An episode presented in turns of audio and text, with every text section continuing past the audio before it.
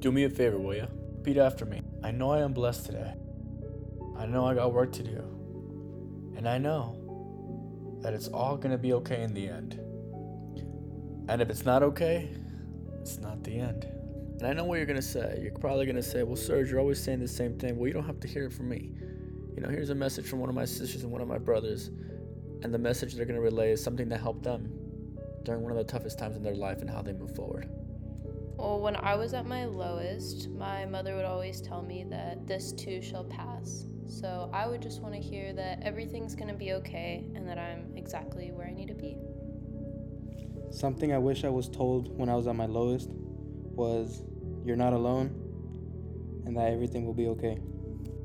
So repeat after me I am loved. I will be okay. I will move forward. And at the end of the day, as long as I gave it my best shot, my absolute best shot, then that's all that matters.